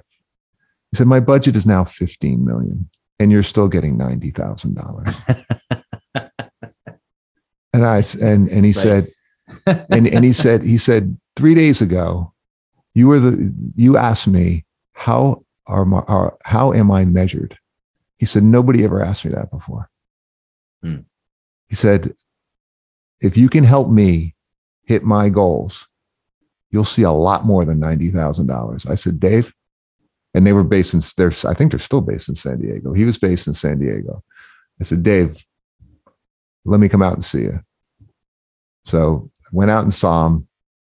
We created uh, this incredible program, and and and, and it was. And the reason I'm saying this is because I suddenly realized that I didn't have to change my approach. I just had to make the approach work on that level. Mm-hmm. And we did. We changed everything about how network radio was sold. Hmm. We changed the industry. We we be, uh, that year, uh, or actually the next year, 2009, we had counted for 65% of the growth of network radio, wow. and we were and we were the number three player in the field. And so and so, what was it? What was the so you had the conversation with him in San Diego. Uh, and and what what they were what they were and they to this day they still TurboTax's biggest competitor is H&R Block. Sure. But TurboTax at the time, this was the first time anybody ever came out with a basically a tutorial has uh, for doing your taxes, mm-hmm. and that's what TurboTax was. Mm-hmm. And they had online help, but you basically did it yourself. They sent you this little kit. He just needed to get the message out. To his credit, he had already established I've got to get this done, not in April, not in March. Our window is December to um, December to Feb, middle of February, end of February. Mm-hmm. Okay, if we're going to make this work. Well, it's Westwood One had the Super Bowl and we had the Grammys. And so what we did was is we start and, and the Grammys, um, the nominees are announced in, in December. So we came up with this whole uh, concept of uh, of letting listeners, you know, vote on who they think the Grammy winners are going to be. We had uh, access uh, to um, the dress rehearsals for the Grammys. Uh, the Grammys are always, are always on Sunday night, and the dress rehearsals are Thursday and Friday and we would have this thing called Radio Row, in which we would we would um, have space. I forget how many stations. I think it was like 80 radio stations that were our affiliates that, they they could come out and we would provide space for them, and they can broadcast from Radio Row. And the Grammy Foundation and us would make sure that all this talent would come through and they would just interview people. And they would just go from radio station to radio station being interviewed. And it was great for the record labels. It was great for the for the artist. It was great for the radio station. So we made it great for turbotax. And mm-hmm. one of the things that we said to every radio station is every act you got to ask them how do you feel about tax paying your taxes? And of course everybody says they hate it. Uh, we would re- we recorded each of them, and then we've um, we created spots for them in which the talent was you know talking about how terrible their taxes uh, experience was, and that TurboTax could help them, and it was un- they their sales increased thirty percent hmm. in that one year in the first year. It's amazing how just a simple concept, you know, just a simple question um, can do it yeah. do it. You know, there he was, you know, doing his 90,000, you know, just getting his spots, you know, for, for all those years. And then, you know, and just that creativity, just, you know, just putting it in a different framework and then just doing a little extra work to put those spots together crushes it. Yeah. Crushes it. And, um, we went from, uh, uh, I forget what the first year, uh, they paid, but, um, four years later, when I left, we had a four million dollar contract a year with TurboTax. Yeah, it's a pretty solid increase. Yeah, nice. but that's but that's because we got results. Because we yeah, got results. I, I laugh when people say that young people don't listen to radio. They don't listen to radio like we did. But I got a 22 and a 23 year old that all through college, they both went to the University of Michigan. The University of Michigan rowing team used to used to practice listening to the rock station in Detroit. and, and that was after I left it, you know, and yeah. it, it, they had riff on and, and these kids, and, and you go to, to, I just, I was just out of my daughter's graduation at, the, at her party. It was all music from my era they were playing. It's not the new music. they're and they're listening to the classic rock station they're listening to the country station you know and and uh, the thing is is that we have to do a better job of giving them a reason to stay with us Mm. they're going to check it out and that's the other thing is young people they'll go if somebody else tells them hey check this out whether they stay or not is how good you are Right, right. You got to have quality content. And I think ultimately quality content finds an audience because, you know, because they that it's worth listening to, right? Yeah. At the end of the day, it's actually very very simple, but um so it's not about the secret of oh, how do we how do we unlock the secret of millennials? Well, great great content. How do we you know, Right. Generation Z create great content, you know, um, and understand the audience. Obviously, there's different things, but that I think sometimes we overthink that, or even when we get older, like, oh, that younger generation, that you know, I mean, yeah people are people. yes I mean, and I don't care if you're a, a 15 year old or a 30 year old or a 70 year old, you know, again, quality content. I mean, people, you know, younger people are listening to podcasts. So a lot Mhm. of times people think, oh, well, they're listening to podcasts and not radio. But it doesn't matter. It doesn't matter because they'll listen to both. Right. They'll listen to to all of it if it's worth listening to. if it's worth listening to exactly and and um and the two can co can coexist Po- you know as a matter of fact my company we we have a podcast arm sure. and and and and we're in the process it's very infant stages because we've only been you know i've only owned the business since november Yeah, but let's But- not bury the headline. You own two stations. i own Uh, four Four. Oh, wait, did that change since the last time? Oh, Jesus. four stations not two. Oh my God, you are the king of the Cape. yeah, I am. I'm Mr. Cape. Yeah, and, and yeah, talk about talk about intelligent planning. I moved to the Berkshires and I I acquire radio stations on the Cape. I'm Mr. K- I'm Mr. Mass Pike. That's what I am. That's right. You Go got back and forth. But um, but uh, uh, you know what you know we are in the process of of creating um we're revamping our, our websites we're revamping um pretty much every part of of, of the business without you know and we're, we're doing it to um uh hopefully without in, in negatively impacting you know our ratings position or anything like that in the market. But um you know my goal is to is is to have uh, integration between the radio stations and podcasts um, and and and have one play off the other. Um, and uh, you know, I believe that, and, and I and I I'll, I'll tell you where I got the idea from is. Um, if you ever watch the Sunday Today show, Willie Geist has his Sunday sit down, Mm. and on the tel- on the TV show, yeah, they play about maybe five minutes, or maybe a little more of an interview, Mhm. um, and then then what does he say? For the rest of it, right. go Exactly. to williegeist.com or whatever it is. I forget, or Sunday yeah. sit down or something like that. Right. Right. And you get them to go there. Mhm. And we've already started doing that with some of our musical um, uh, uh, programming, musical content, um, because the Cape, um, very much like the Berkshires, uh, the music scene is starting to come back. Now the Cape is, uh, and that's the other thing I got to tell you that I just love, and I was very surprised when I moved back here two years ago. Uh, even though the pandemic, w- w- you know, had us all on ice for about a year, um, there's more live music in the Berkshires now than there was when I left 40 years ago. Wow. And and uh, you can go anywhere, any night, and hear some really good music. The Cape is very similar, but not nowhere to the degree I think that the Berkshires are at. But the Cape was also a hotbed of music back in the day. You know, I mean, I mean, bands like J. Geils and Aerosmith and Boston, they all got their start on the Cape.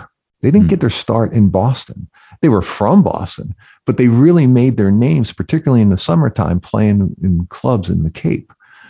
That's and and there are many many other people that also uh, many other uh, good artists that that also went through that. We have an opportunity to mine that in, in this gen, you know, right now, and that's one of the things that I that we have our eyes and ears open to out there um, to make it relevant because people want to hear local bands. Yeah. People want to know what's going on. They Mhm. want to be entertained. Mhm. They want to be in the know.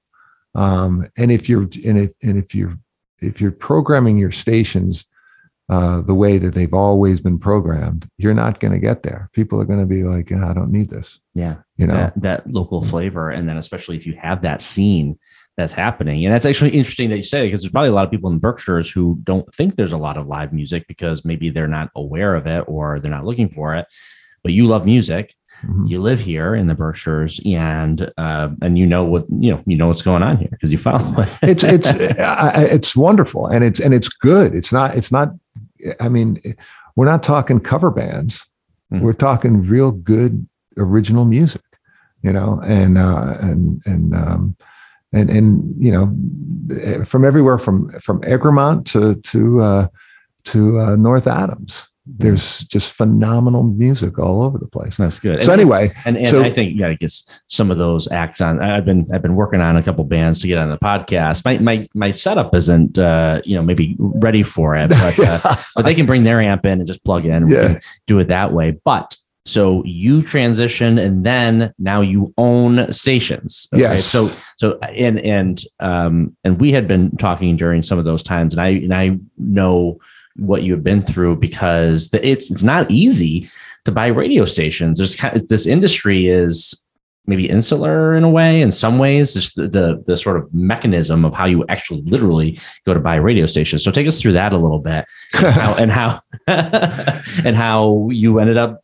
you know succeeding in in owning stations? Well, uh, first of all, I'll tell you when I started the, the, the process, I had a lot more hair than I have now because it was pretty stressful. Um, actually, in all seriousness, um, it took about six years to f- actually get to to to get to the point where you know we closed on properties. Um, uh, and and and not having done it before, uh, the biggest challenge was getting funding was was being able to find people who will invest uh, and the big the big investment uh, groups um, you know they would tell me oh yeah you got a great reputation. Your your plan looks looks good but you know we'd be we'd be more comfortable if you had experience. So i'm like well how am i going to experience if you don't help me? Um, but uh, um, I, and, and I've I've inquired about the Berkshire stations several times. Townsquare doesn't want to sell them, um, at least not for a price that I want to pay.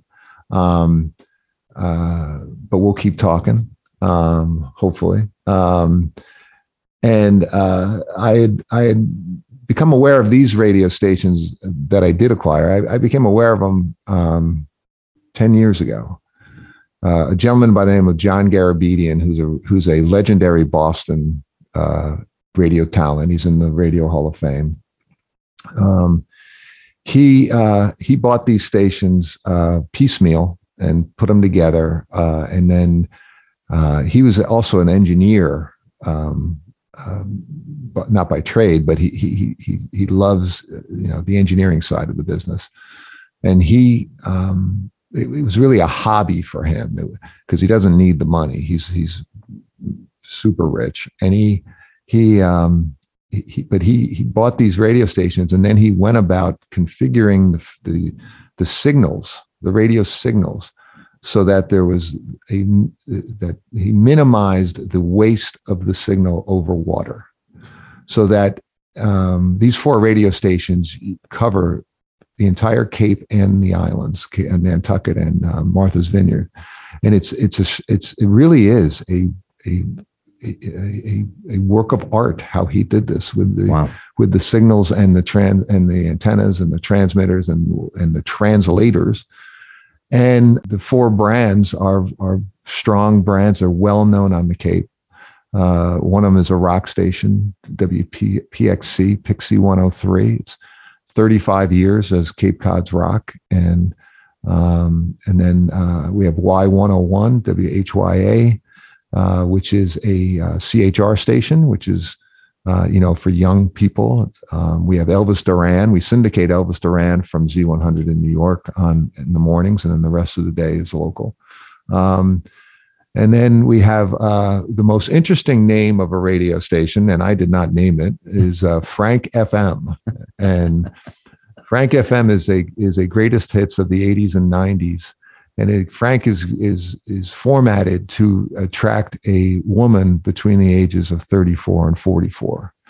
Um, and it does So a where great did job. Frank, where did Frank come from? Where did uh, Truth be told, Frank was the ladies created. love Franks? I guess the, the, na- the, the name Frank FM was uh, supposedly a shot at a gentleman who is a legendary broadcaster named Frank Osborne, who lives on the Cape. And um, they named it after him. Um, I'm not sure if it was in respect or if it was as a joke, but it's been, Frank has been in existence for almost 10 years now. nice. Um, and then our last station is Coffee FM.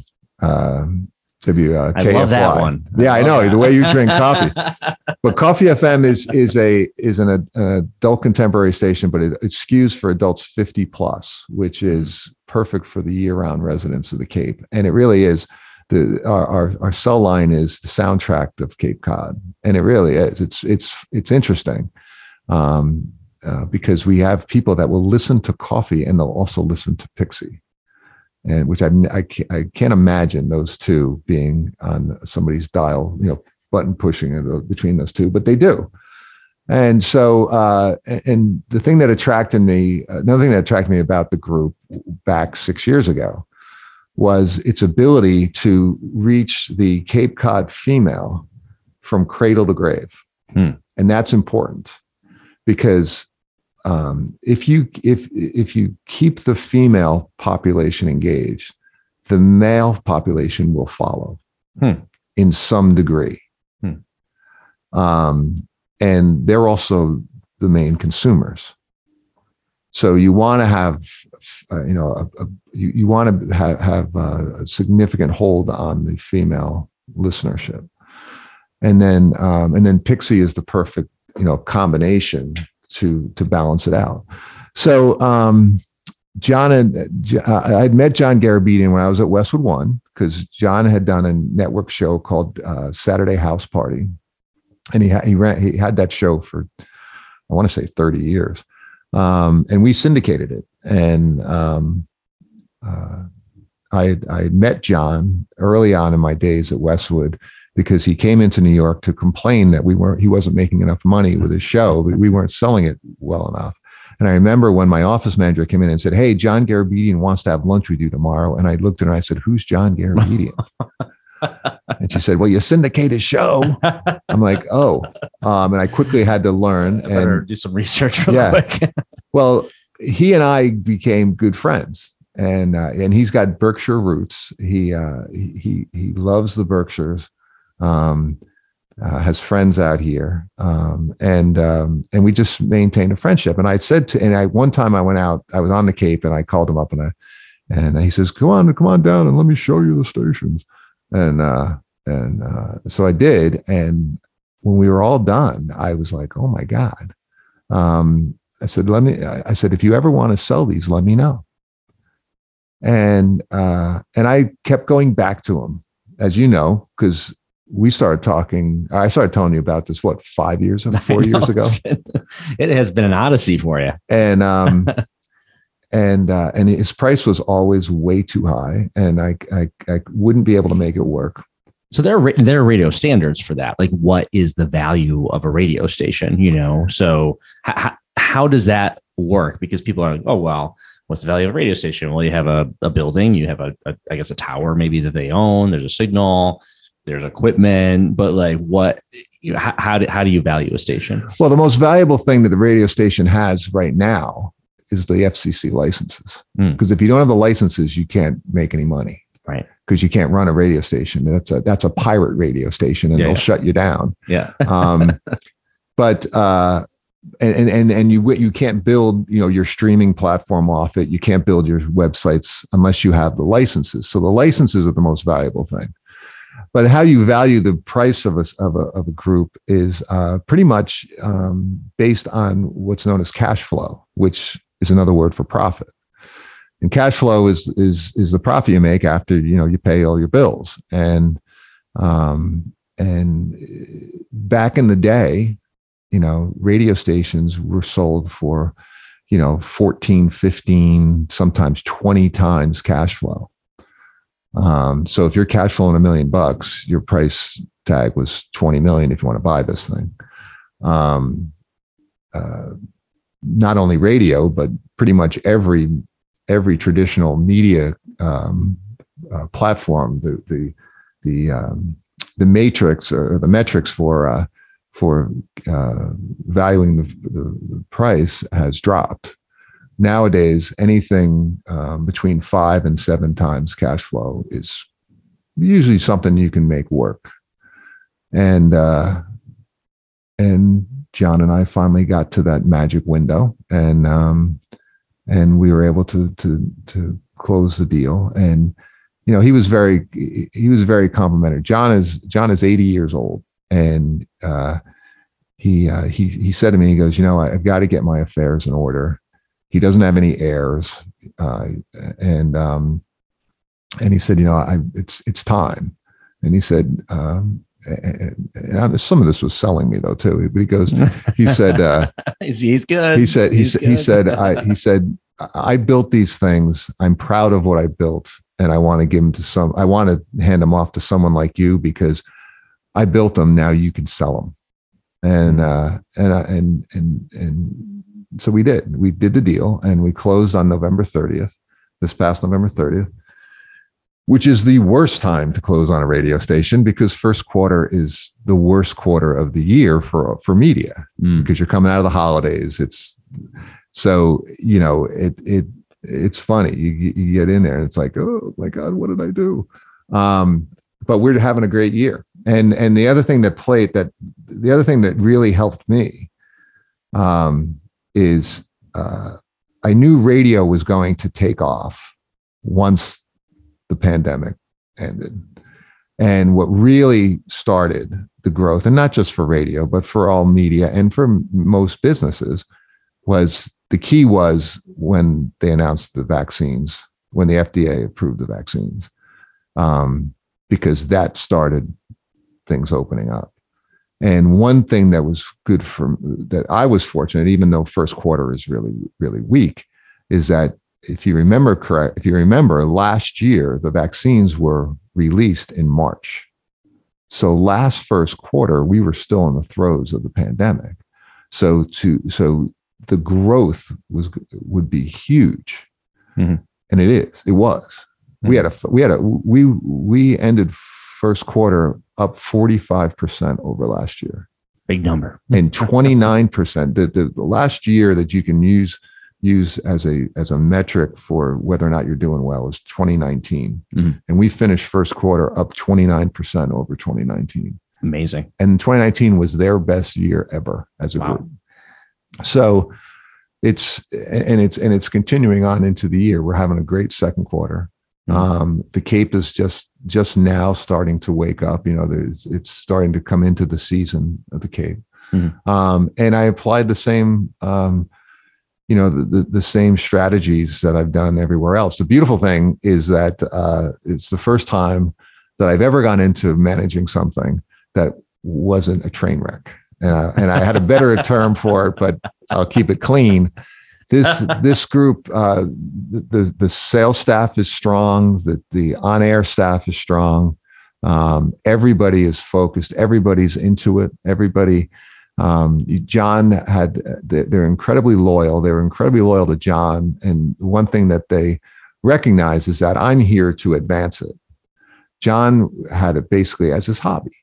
And yeah he loved it and he, and he was dedicated to it but he Mhm. just wanted he you know he wasn't into no we're going to grow this thing. We're going to um and uh and i'm into as i said before expanding into other content platforms podcasts uh, we have to improve our stream that's the that's that is the one thing that it's hard to convince diehard radio people that this is where the audience is going Right. Right. okay um, you're not going to need an antenna in 10 years yeah. yeah. um, but if you don't pay attention to that, you're going to fail. Mhm. Um, so I've been like a maniac pushing the upgrade and improvement of our streams and our websites. And, and then the other thing is that, uh, just like I did in Detroit is I have, we have really pushed the radio stations out into the community. Um, we uh, we have done four blood drives already throughout the Cape because I don't know I don't know how it is here in the Berkshires, but in the Cape, blood is is is scarce, Hmm. and it's a real problem because of the pandemic because people wouldn't go and donate blood. Um, so we have been uh, we've done four blood drives already. We've got four more scheduled uh, for the rest of the year. Um, we uh, I just signed an, an exclusive agreement with the Falmouth Road Race.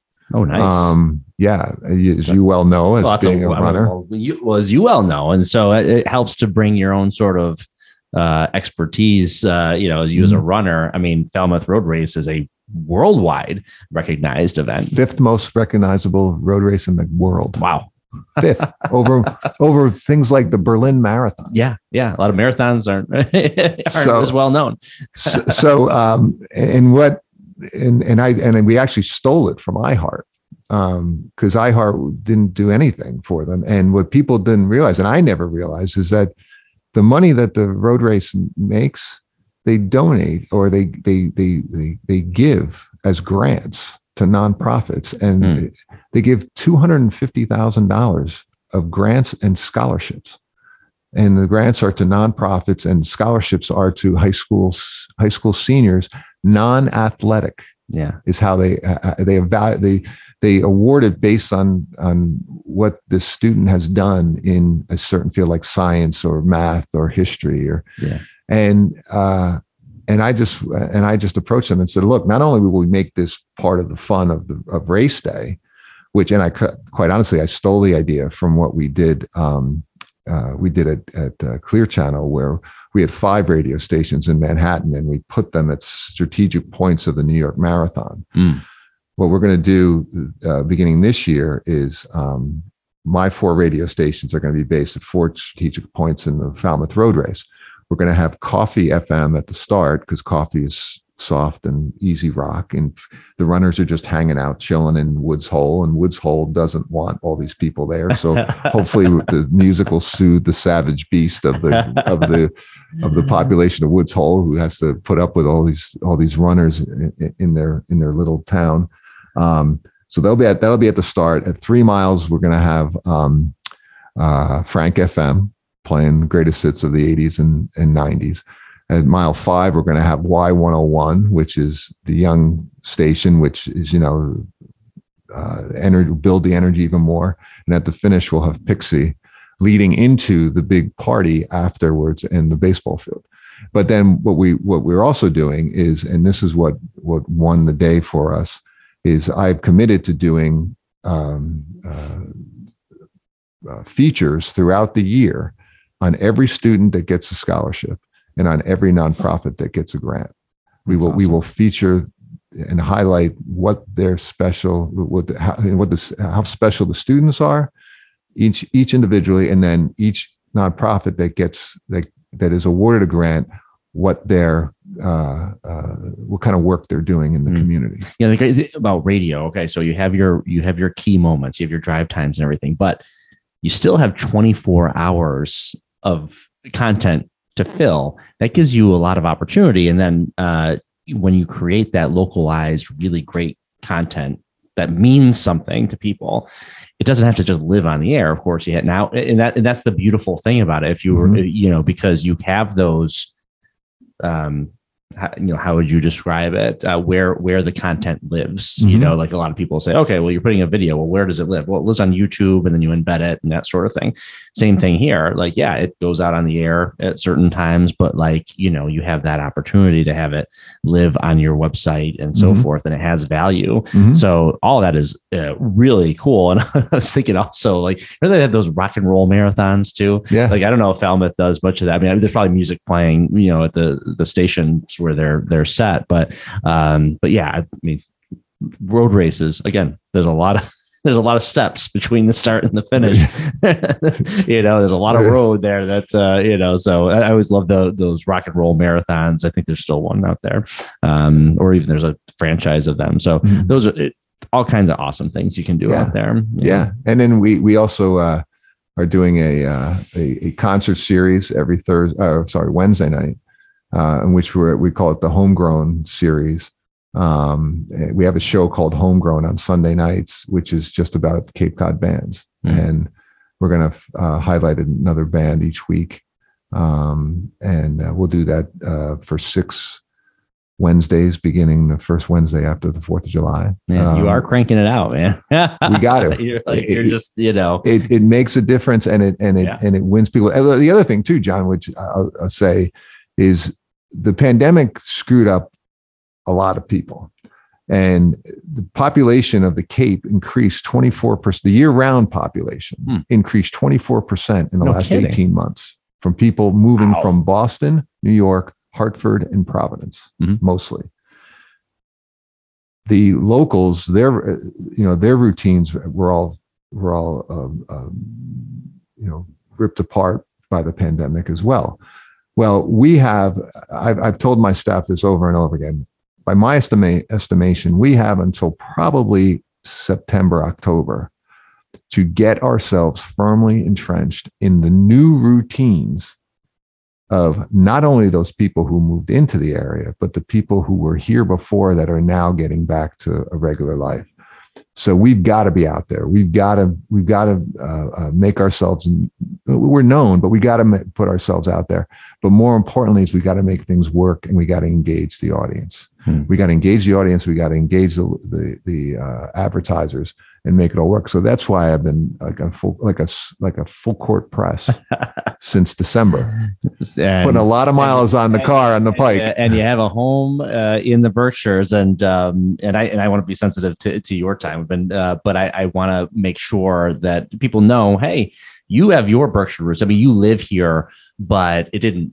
You know, it didn't just come out of nowhere. Where oh, I'm going to live in the Berkshires. Well, you uh, you didn't uh, weren't born here, but uh, you certainly had some formative years uh, here in the Berkshires through through high school, particularly. Yeah, and and and uh um that you know the berkshires are truly the foundation of of uh of everything i've done i, I mean um you know when i when we moved up here i, w- I was uh 14 I think.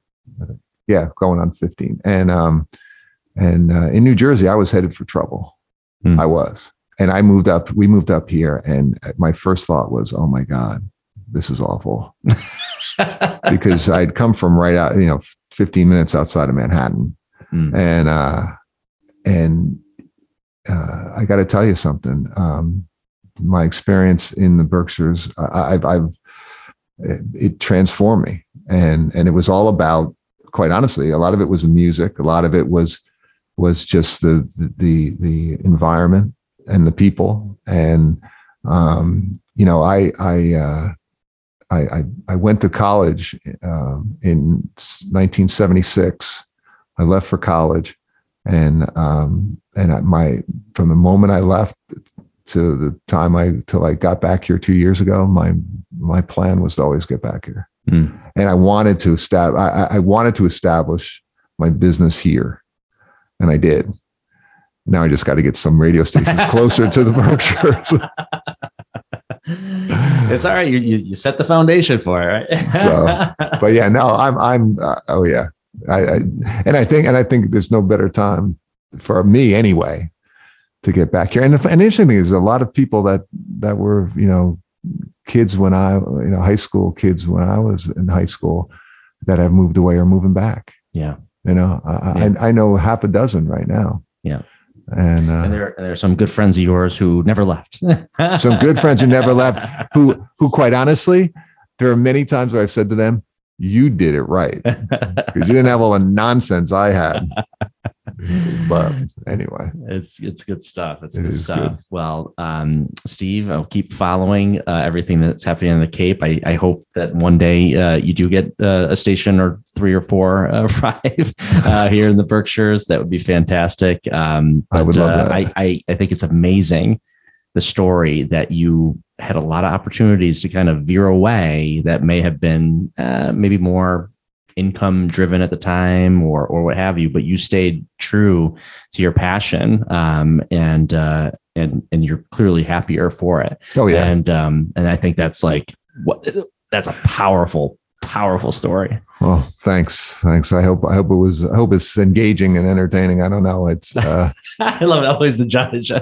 like, hmm, will this uh, yeah, will this uh, do well in Peoria? You know? Yeah, I know. I, I, I uh, like I said, compared to some of the people you've you've you've uh, you've had in, on this podcast, uh, this might be a bit of a snoozer. But the uh, no, I think this is the best one. oh, come on.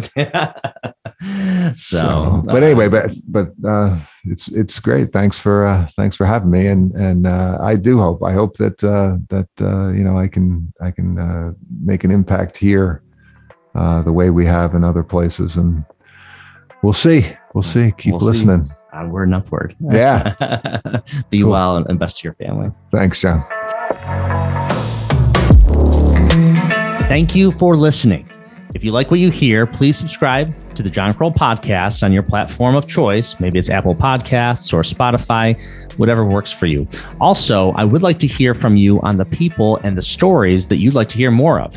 Send me a note through Facebook Messenger, Instagram, LinkedIn. I'm easy to find and I'm easy to reach.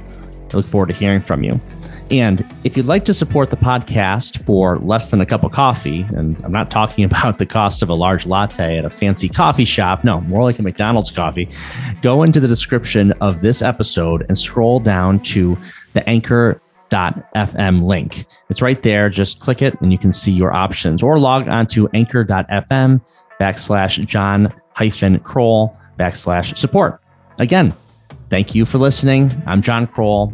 Talk to you soon.